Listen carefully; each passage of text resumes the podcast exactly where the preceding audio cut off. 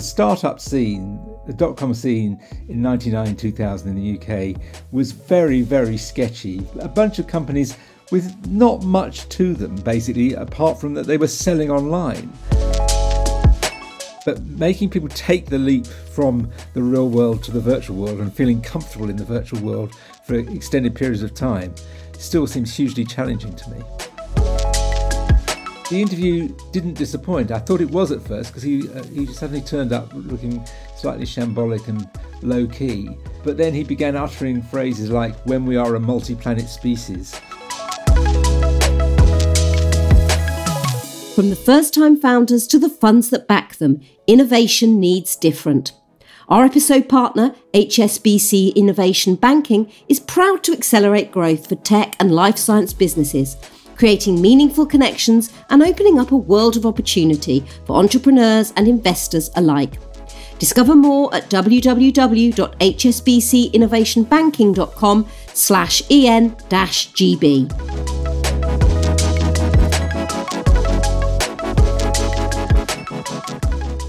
Hello and welcome to the UKTN podcast a weekly chat with the movers and shakers of the UK tech industry and the destination for all things UK tech related.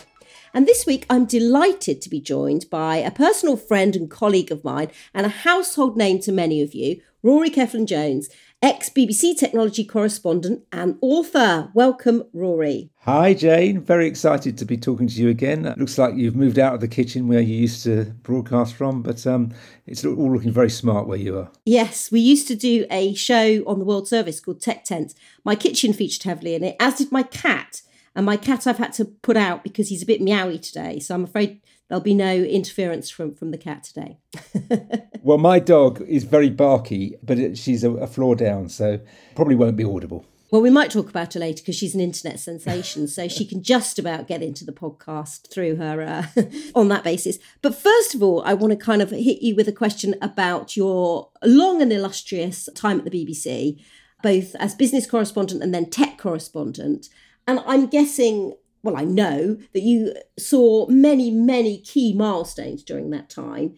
If you were to kind of pick out a few, both in terms of significant tech milestones, but also career reflections, so, you know, your best and your worst interview, what would you kind of highlight for me? Oh, well, golly, that's, that's going a, a long way back. So, although I was only a technology correspondent officially from 2007, I started getting interested in the late 90s. And it was because I was a bit bored doing Marks and Spencer's quarterly results for the fourth time. And there were these things called dot coms emerging.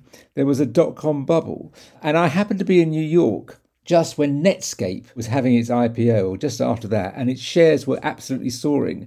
And I thought, what is this company? Which was, of course, the first sort of browser. And it was the launch of a whole new way of looking at the economy, really. Uh, so it was not just a technology moment; it was a huge business moment. So that that's the, that's kind of what set me off on that path, and I kept chasing after those stories and trying to do the big interviews with tech titans. I, I did my first interview with Bill Gates on that trip to New York because he just got his autobiography out, or it was a book called The Way Ahead, I think. Let's be frank, he was not the most electrifying of interviewers, interviewees. he was a bit dull, but he did give me a book signed, a signed copy of his book to Rory. Good luck with computers. Bill Gates. And I've always rather treasured that. It's kind of slightly Delphic comment. I've had reasonable luck with computers since, so thank you, Bill. So I suppose that was that was one la- landmark moment. Another was that I got very involved in covering, still as a business correspondent mostly, the dot com bubble in the UK around 99 2000. It was short short lived, but I've got great memories of, I think it was March the 14th, 2000 when I covered the arrival of a company called lastminute.com on the stock market. And it was the last one out of the, the traps, as it were, because it, it managed to get its float away. And there was Martha Lane Fox and Brent Hoberman swigging champagne and celebrating. And that marked the day the dot com bubble burst, actually, because their shares got away and immediately plummeted and everything else plummeted. So that that was an interesting moment for me. And was also the basis of a book. I ended up writing a book about the, the dot com bubble in the UK, featuring all those extraordinary characters. And actually, briefly, slightly hysterically, the, the BBC decided to appoint me as what they called internet correspondent, I think around that date. Um, my wife, who's a quite a distinguished economist, always said that was a sell signal. And so it proved to be because three months later, it was a smoking wasteland. And the BBC said, Oh, the internet seems to be over and um, you better go back to your old job. so that, that, that was fun. If I spool forward to 2007, when they decided the internet was back and they'd call me technology correspondent, the first story I did then was probably a career highlight because we got sent out to CES, the actually rather horrible tech fest in Las Vegas, which I loved for a while and then decided I've had enough of that. But that first time we went mob handed, and I said, I know we're spending a lot of money here, but why don't we go over to San Francisco just for a day to see what Steve Jobs is doing at his Mac World? Because he's too snooty to come to Las Vegas. And I persuaded them to spend the money, and it was money well spent because it was the best single story we ever got out of that trip and any other trip to the West Coast over the coming years because it was the launch of the iPhone which was the moment that changed everything, really, and uh, really framed my next sort of 14, 15 years as technology correspondent. The, the, the arrival of the internet in your pocket in, in various forms, obviously not just the iPhone, the Android followed, but uh, it was, it was a, a world changing moment, I suppose. Absolutely. And before we talk about that, uh, let's just rewind to the dot com bubble that you mentioned. And actually, you mentioned last minute and uh, Martha Lane Fox, one of the guests on our show was Martha. And I asked her this question. I ask you a similar question. You know, it feels like dot com bubble could be bursting again in terms of the economic situation for startups isn't great at the moment, but there are many, many, many out there professing all kinds of technology, especially in the area of artificial intelligence. A lot of hype out there. Do you think there are any parallels between what you saw back then when the dot com bubble burst and, and the startup ecosystem now? I, I, think it's there are some similarities, but there are also a huge number of differences. And the, the biggest difference is that the, the startup scene, the dot com scene in 99, 2000 in the UK was very, very sketchy. A bunch of companies with not much to them, basically, apart from that they were selling online. You know, very few of them were, were really revolutionary ideas. You know, things like Click Mango, I remember, with Joanna Lumley as its sort of figurehead, selling sort of cosmetics and, and stuff online. I suppose Britain didn't really know about online commerce at that time, and, and it was all seen as quite exciting. But it was it was pretty flaky, and the kind of people that were getting involved were generally not, at least the people running the companies, were not technology people, but were, were marketing types. And one thinks of Boo.com, which was a wonderful crash and burn story, a sort of Swedish couple who set up this sort of fashion site. And their website, which was incredibly exciting and flashy, took about five minutes to load when anybody went to it. So nobody ever got around to buying anything. And that went pop very quickly. So I think it was a lot less professional, a lot less techie, the valuations, the valuation issue is still there, and it, it was it was where the time we learnt. I mean, it may have been even crazier then that profits didn't matter. It was it was just any signs of growth. Although I remember writing when Last Minute floated that it actually had the revenues of a decent sized country pub. Um, and was yet valued as if it was going to be um, Walmart or Tesco's or, or whatever in terms of retailing. I guess now, if you look at some of the companies that are, are perhaps getting overinflated, it's in the fintech area, isn't it? What, what's your kind of feelings around what we're seeing going on with cryptocurrency, which I know you've written a lot about in your time? Uh, I am extraordinarily biased against cryptocurrency because I've had a, my fingers burnt, not not as an investor, but as in terms of stories so often. And Bitcoin goes up, it goes down. I still think it's got no intrinsic value. The the technology beneath it, the blockchain. I think it was probably in 2014 that I first went to a, a, Bitcoin conference where somebody said you don't need to worry about Bitcoin. Blockchain, the technology beneath it, is actually going to change the world and is bigger than the internet. And I've been waiting ever since for that to come true.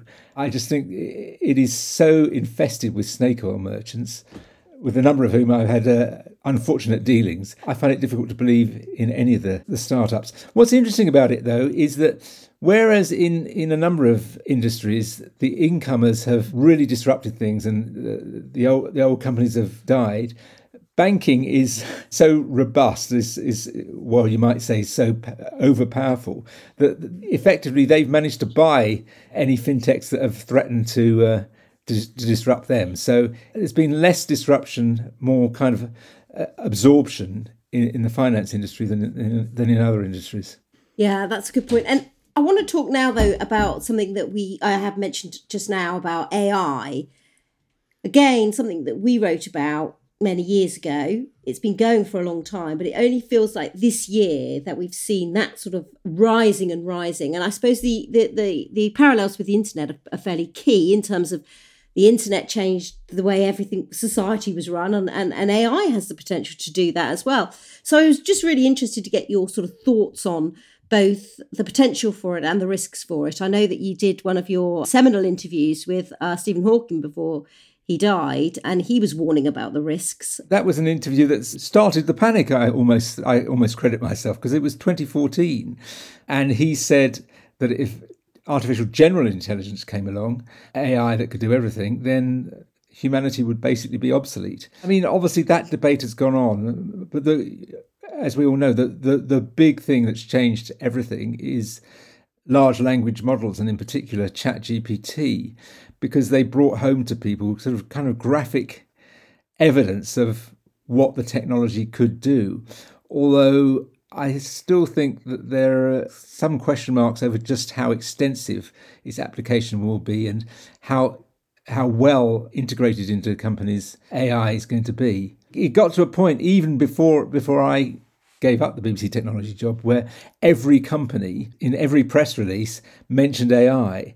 You just had to be in it. I actually interviewed a company the other day which was doing really innovative things with, with healthcare, monitoring healthcare via smartphones, developing algorithms to monitor symptoms of Parkinson's. And I said to them after a while, I think this is the first presentation I've been to in the last five years where two letters haven't come up AI. And they just said, oh, yeah, we, we use machine learning. We use machine learning, but we don't make a big fuss over it. And I thought that was a a mature and um, useful, sensible approach, underhyping it rather than overhyping it. And you talk then about, you know, Parkinson's and how you're writing now quite a lot about health tech.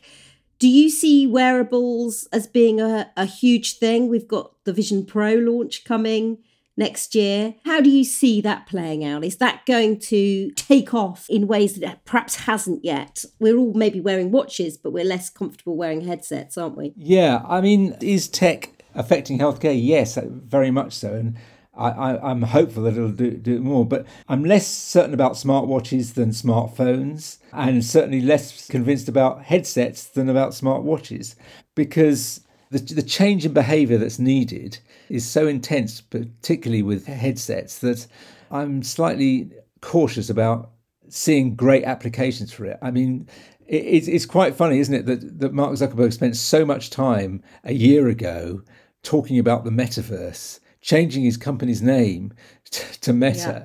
And suddenly along comes ChatGPT and the metaverse appears to be forgotten. We're all we're all back onto AI, and there may be you know elements where they overlap, but that idea that we'll be living in this virtual world seems to have receded a bit. Every now and then, I see something which I think, gosh, that is a really good use of it. For instance, I had a demo of medical training. The training of medical students is an incredibly expensive business and involves bodies, and bodies are quite expensive to buy. And I was given this demo whereby uh, I was wearing a, it was a Microsoft HoloLens, uh, and I was shown a virtual patient sitting on a, a, chair, scratching himself, and with his vital signs on on a chart next to him. And the medical students, of which I was one, had to walk around and work out what was going on. It was really impressive. It turned out he'd had an operation and he was allergic to penicillin. That's why he was itching so much. It was very graphic and very real, and you could see the application for it, but but making people take the leap from the real world to the virtual world and feeling comfortable in the virtual world for extended periods of time still seems hugely challenging to me. I don't know if you remember that we had a colleague, a boss, who for some months started meeting another colleague over a game of virtual golf with his headset and, and, and, and, swore blind that this, this was the future. And then a few months later, we said to him, What's happened to that headset? Oh, he, he said, rather embarrassed, it's, it's, it's, gathering dust on the shelf. Uh, maybe playing golf every morning in the virtual world wasn't the best way of spending my time. yes, it's it's not quite there yet, is it? But perhaps that, that will change with the Vision Pro.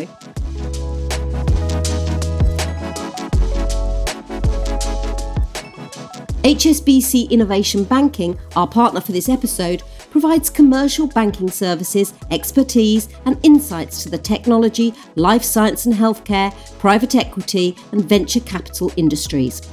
To find out why innovation needs different, go to www.hsbcinnovationbanking.com slash en-gb.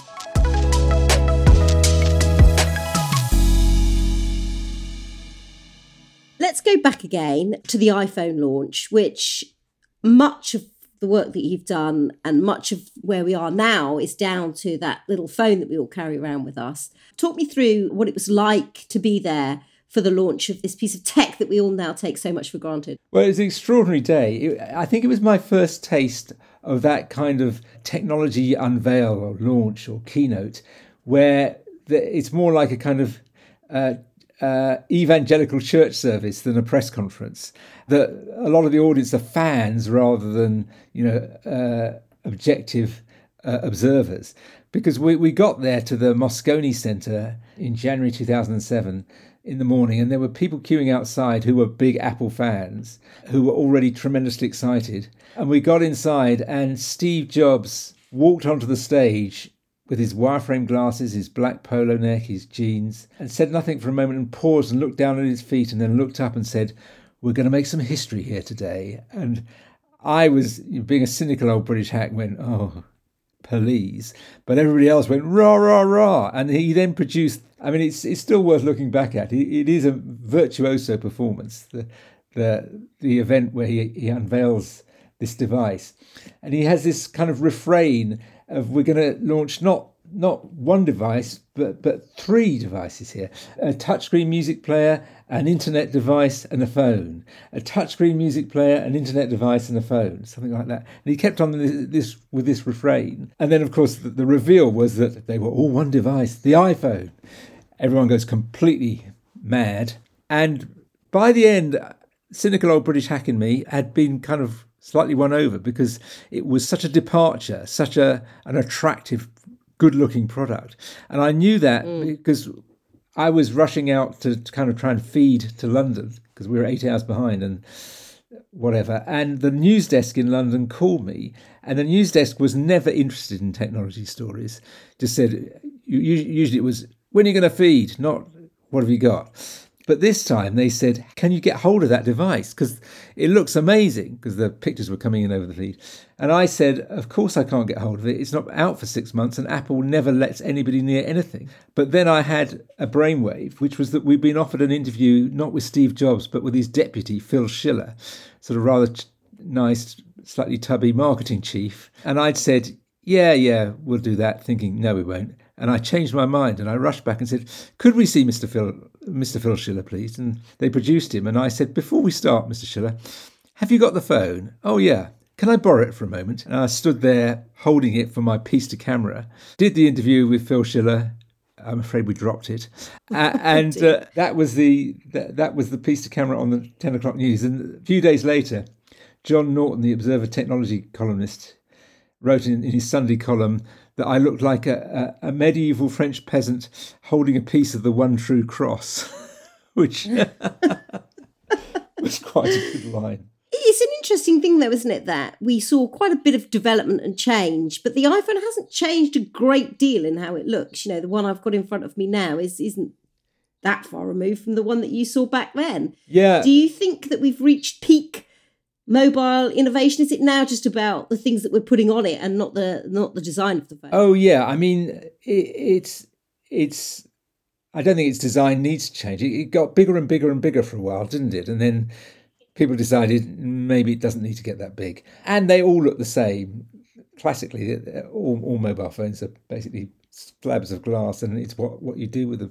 But new, what is extraordinary is, I mean, whenever anybody asks me what's next, I've I've always said well, more smartphone. The smartphone keeps developing new ways. I mean, somebody just told me today about something that I didn't know anything about that's in the phone, which is called personal voice, which is something that will al- allow you to preserve your voice and have it, the phone or any of your Apple devices, read stuff out in your voice, which may not have an application for most people, but for people who are losing their voice for for all mm-hmm. sorts of reasons. I mean, Parkinson's, one of the symptoms is people can actually lose the strength, certainly the strength of their voice, is is is a, a really interesting development. That is interesting. And do you think that we will see it being used more for AI stuff? You know, you've talked about replicating your voice. We've also seen a lot of work around replicating yourself creating a kind of AI version of yourself. Is all that going to be played out through through your phones? Well, don't forget that a lot of the advances in AI are all about data, about crunching through masses of data. And what is a, a smartphone but a, a massive collector of all sorts of data, you know, physical data. This company I've met recently that I was talking about is is planning to monitor Parkinson's using all the physical data that the sensors on a, on a phone can collect. And that, that will apply in all sorts of areas. So uh, it will just be part of the whole sort of production line uh, of new AI applications. Really, uh, the, sort of the the engine of it, both producing the data and crunching it in different ways. Now, I can't let you go without talking about Elon Musk. I'm afraid. Yeah. yeah. another person that you've interviewed. A person that never seems to be far from the headlines. And of course, now the head of X, which when it was Twitter, was obviously something that you were very involved in, in and a big tweeter. So let's talk about first of all the, the time that you met M- Musk, and then we'll talk a bit about you know his latest acquisition. so I met Elon Musk in uh, January 2016, and I, I'd I'd arranged an interview or, or, or, sold the BBC that we would do an interview as a way of getting them to fund my trip to Las Vegas for this annual Tech Fest, which they were more and more disinclined to, to spend money on. And I said, don't worry, we'll, as well as going to the fair, we will interview Elon Musk. He's, he's the most interesting man in tech. And they'd vaguely heard of him. I said, oh, okay. And what I didn't reveal was that I hadn't actually fixed the interview. And it wasn't until we got out to Las Vegas that the final call came through that, yes, you can see Elon Musk. So I was tremendously excited about this. And we drove, me, me and my producer and cameraman drove in a, a borrowed Tesla from Las Vegas to Los Angeles to do the interview and uh, tried out the autopilot system on the freeway. Uh, got a bit terrified because the, the car tried to leave the freeway at one point and met him in his rather futuristic design center on the outskirts of LA. And the interview didn't disappoint. I thought it was at first because he uh, he suddenly turned up looking slightly shambolic and low key. But then he began uttering phrases like "when we are a multi-planet species" and suggesting that one day soon owning a car that you had to drive yourself would be like owning a horse, something you did for sentimental rather than practical reasons. So we got a great interview out of him. I still did think he was a little bit flaky then, and I wrote a, a blog about the encounter, uh, describing as bonkers but brilliant. And the PR man that I'd been dealing with was rather cross and said this was disrespectful and didn't really take it on board when I said, oh, this side of the Atlantic, bonkers is a term of great affection. But ever since then, he's become more bonkers, and I've grown increasingly impatient with him. First, all of the crypto nonsense he kept pushing. And then I just hate what he's done to Twitter because I am, as you say, an incredibly devoted tweeter. I've been on it since summer of 2007. So I've built up a huge network of people I follow and people who follow me. And I have found it incredibly useful over the years, professionally as well as personally. And now it's just so infected with nonsense and trolling and spam and porn bots that I, I keep looking for an escape hatch. But uh, at the moment, I, I can't find one that suits me and you can't escape because your dog is now. Uh, we mentioned your dog at the start of the show, and she's become a massive Twitter. She's what's the word? She's a phenomenon. Yeah, I mean, I phenomenon. That's the word.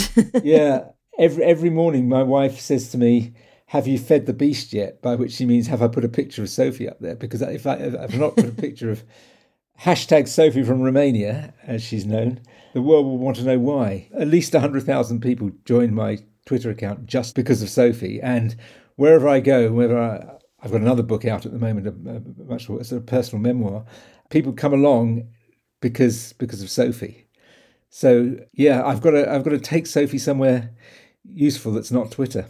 Yes, well, I'm not quite sure what's going to replace Twitter. We've talked about an awful lot. I'm going to ask you for one last prediction. We've covered automated cars, the metaverse, AI, a little bit about Twitter, mobile phone technology. What's your prediction? You know, we're at the end of the year now. We always have to do a bit of a look ahead in tech, don't we, and predict what we think is going to be the next big thing. If you were going to pick something out of uh, all of those things we've discussed today, what, what would it be? Well, I'm going to pick something where it's more hope than belief. I am very preoccupied with writing about health and technology, and I'm very concerned about the use of data. I'm in favour of the use of data to aid medical research and so on, and I'm in favour of people being encouraged to share their data. So I, I am I am predicting that there will be a mass movement to give patients access and ownership of their health data and encourage them to do useful things with it. And I'm hoping that happens into 2024. I think we'd all agree that would be a very good use, especially of, of data which up to date hasn't necessarily always been used for the best. But that was absolutely fascinating. Thank you, Rory, for joining me for that amazing walk down text memory lane. And that's also all for this series of the UKTN podcast. We'll be back in the new year. But for those news junkies who can't wait, you can, of course, keep up to date with all the latest UK tech developments at www.uktech.news. Don't forget to follow UKTN on LinkedIn and X. And you can also get in touch with me on those platforms at Jane Wakefield with your comments and suggestions about the show. But until next time, it's goodbye from me.